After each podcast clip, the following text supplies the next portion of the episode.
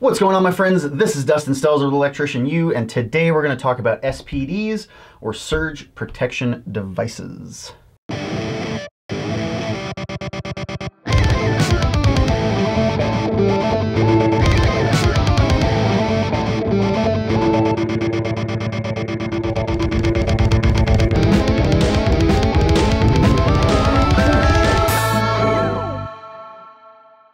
That we need to know about surge protection is that the 2020 National Electrical Code just updated, it changed a whole bunch of things, and now surge protection is required for new services or even if you're replacing an old service. In the 2017 code, we had two different articles. We had 280 and 285. 280 dealt with surge arresters, and that was really anything 1,000 volts or more, um, or surge protection, SPDs, was anything under 1,000 volts, and that was in 285. So they've taken both of those articles out. They've created a new Article 242, and that encompasses all of it, and they're calling it over voltage protection, which is kind of cool because we've always had 240 as over current protection. Now we have 242 as over voltage protection, so we're able to uh, kind of protect our service or our electrical installations for both. Now, back in 2009, uh, UL actually changed the language. There used to be a term that was TVSS, which stood for Transient Voltage uh, surge suppression, and that was changed to SPD, which is uh, surge protection devices. Uh, you don't really need to know that, but that's just kind of, uh, you're probably going to come across some like receptacles, some, some point of use devices. They just look like plugs, kind of like a GFI really. Um, they have a little light on them and they say TVSS on them. Just know that's like an old device, but it's the same kind of thing. What surge protection is not, is it is not lightning protection it's not overcurrent protection. It's not short circuit or ground fault protection. So we need to know that if something, uh, we have a ground fault or a short circuit or if lightning hits our homes, that's not what a surge protector is there to protect against. A surge protector is really there to minimize and kind of dampen the effects of a surge event. And there's difference between surges and spikes, both happen in a system, uh, but it's, it's there to kind of cut an overvoltage spike or an overvoltage uh, transient current that comes into the system. So that is where things get a little bit muddy and confusing trying to figure out what that is.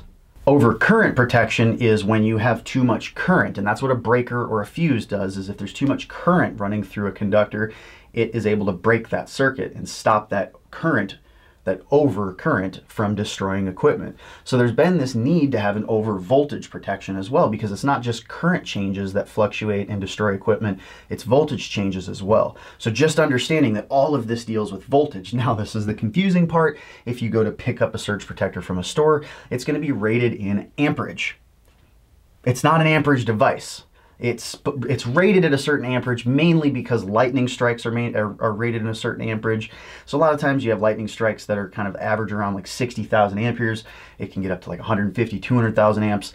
But it's most of the time these lightning events that are going to happen are, are tens of thousands of amps. Now I need to clear something up. A uh, second ago I said that surge protection has nothing to do with lightning but now I'm talking about lightning. So surge protection does protect against surges that are caused by lightning in a system, but generally like really far away, not a direct strike on a building. So that was that is something that you would need lightning protection for. There's entire lightning protection systems out there with like a metal rod up on the top of a structure that filters down to like some ground rods so it can take a direct strike and kind of redirect it down to earth that is not surge protection. Surge protection just protects against the surges coming through the lines. So sometimes lightning does hit electrical systems. It hits poles, it can hit transformers, it can just hit the ground, raise the potential nearby, but there's a whole bunch of different things that lightning does do far away. And that creates surges inward. So when I talk about lightning and I say lightning has nothing to do with surge protection, and then I sit and talk about lightning, that's what I'm saying is lightning affects the system as a whole, but usually really far away. Um, and then you know not not the actual structure itself. So you would also need a separate lightning protection system if you were worried about your home directly getting stricken by lightning. Oh that's what you mean. Most of the time a utility surge as well. If there's like a capacitor switching or if they're you know disconnecting and reconnecting uh, utility switches, that can be a massive spike all of a sudden of tens of thousands of volts because you're talking about lines that are at like 7200 volts. And these systems, when they switch on and switch off, it can create a huge voltage drop in the entire system or a voltage spike in the entire system. So again, this is all around voltage. So don't let the ratings, there's like joule ratings too, which are really like nonsensical way to talk about one of these devices. But understand this is all about voltage, voltage, voltage, voltage. It's not about current, although voltage changes changes that fluctuate inside of a system are going to change the current as well. The voltage and current um, have a relationship that if you change one value, the other one changes as well. So it's just a little bit misleading on the marketing. And then to make things even more confusing, you have terminology that is kind of interchanged frequently. So uh, you'll see things that are surge protection devices in their packaging at a store that say surge arrest. And it's like, well, wait, I thought the National Electric Code said that surge arresting was 1,000 volts or more, and it's usually at the utility side that that's installed, whereas surge protection is less. So there's just a lot of misinformation. And I think if you ask the average electrician or homeowner or builder or anybody, what does a surge protection do, uh, a device do, they're going to say, oh, it protects for lightning. So if lightning hits your home, it is very unlikely that a surge protector is going to protect your home. That is a direct strike on your home. And that's not taking the lightning and putting it down into earth. That's flooring tens of thousands of amperes at tens of thousands of volts, hundreds of thousands maybe, all the way through your electrical system. It's not going to protect against that, and it's probably going to blow up the surge protector. The surge protector is meant for surges, not for strikes, surges, but also surges and spikes. So the difference between a surge and a spike is really that a surge is kind of uh, what they call a, a, uh, a ring wave.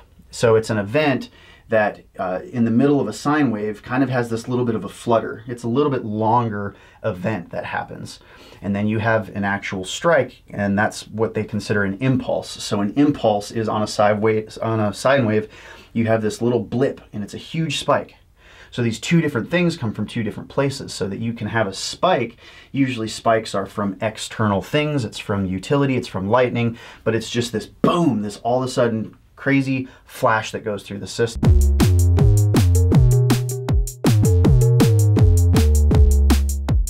What a surge protector is, is a device or a component that's specifically designed to take in a transient surge and minimize the impact of that spike or that surge. It's basically when there's too much voltage that's being sent into something, it kind of cuts off the tops and bottoms so it evens everything out a little bit. So that over voltage is still going to be an over voltage that that gets to your piece of equipment but it's not going to be as high and as impactful.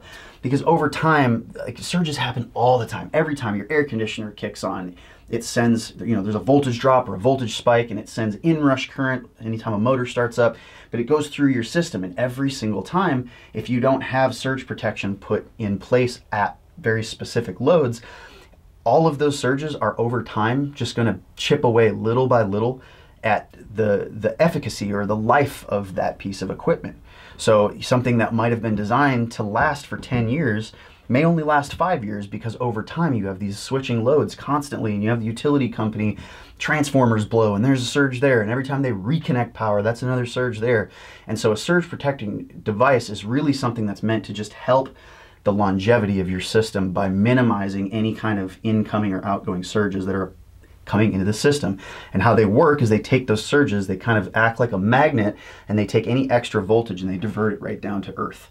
That's why having a ground rod is really important. That's why all these devices need to be attached to neutral um, because they actually need to be on a grounded conductor and that's where that voltage cycles through.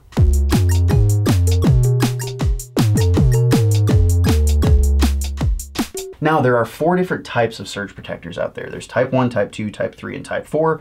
And uh, each one is, is a different class because of where it's located in the circuit um, or, you know, like where it is in your home or outside of your home or whatever.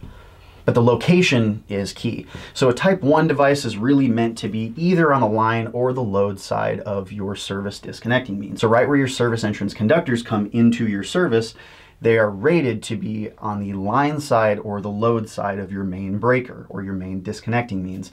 Now, that would kind of mean that you'd have to like tap conductors into where your service entrance conductors are coming into the lugs.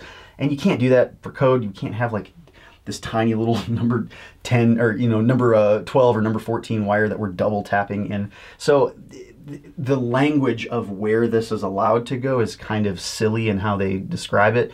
Um, but a, a, a, type 2 is meant to be after that uh, overcurrent protective device. So on the load side of the service disconnecting means.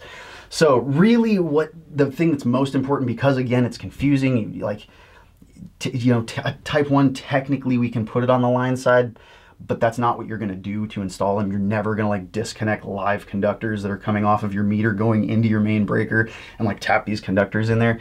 What you're what it's it's meant to do is just to give it a different class because for type 1 you're going to have overcurrent protection already integral inside the device whereas type 2 typically needs to have overcurrent protection to, to protect that device itself. So type 1, a lot of them have like little fuses or something on the inside of them. So if something happens, uh, it, has a way to disconnect power on its own. Whereas type 2, you really need a breaker, you need to hook up into a breaker so that you know if there's too much current going through that device it'll actually trip a breaker that's really the big distinction between the two seems silly both of them you're just going to put in your service panel um, to try to protect right where your service entrance conductors are and where your bonded neutral and grounding electrode uh, are at. Type 3 is a point of use device and there's a couple of different things like this but typically what a point of use device is is what we see as a power strip.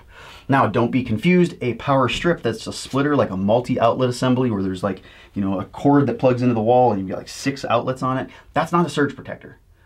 That's just a splitter. That's a multi-outlet assembly. It's designed to make one plug turn into six plugs. That's not a surge protector. For that to be a surge protector, there actually has to be a surge protection component inside of it. And it needs to say surge protection or surge arresting or whatever branding these companies are going to put on it.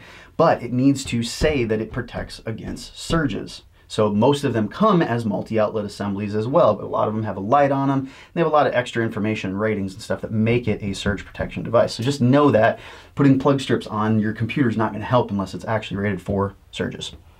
Then type 4 is really something that has nothing to do with us. It's kind of more for like manufacturing.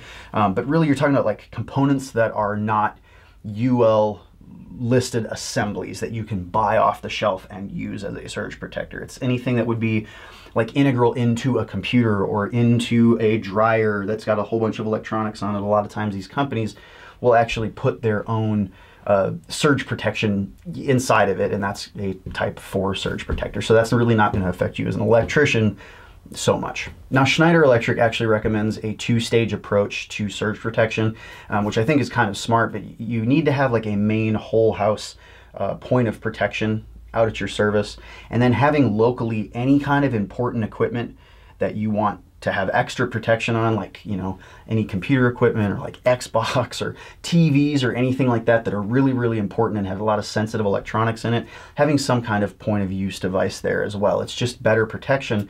And what they say is like a lot of the commercial buildings and in industrial buildings that they um, put surge protection in, there's actually an entire flow of all of these different types of surge protectors all along the way. So like each motor might have its own protection.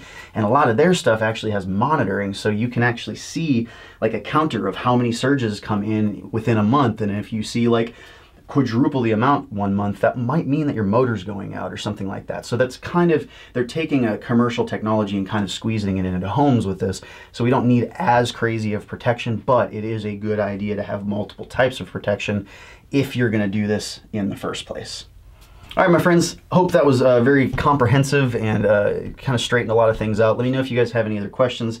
Like I said, this whole topic is a pretty muddy, dirty topic to get through if you start Googling and trying to read a little bit more into how these things work. And it's just really confusing. The marketing messaging, the manufacturers, all of it. It's, it's a really messy subject, so I hope that that cleared a little bit of it up.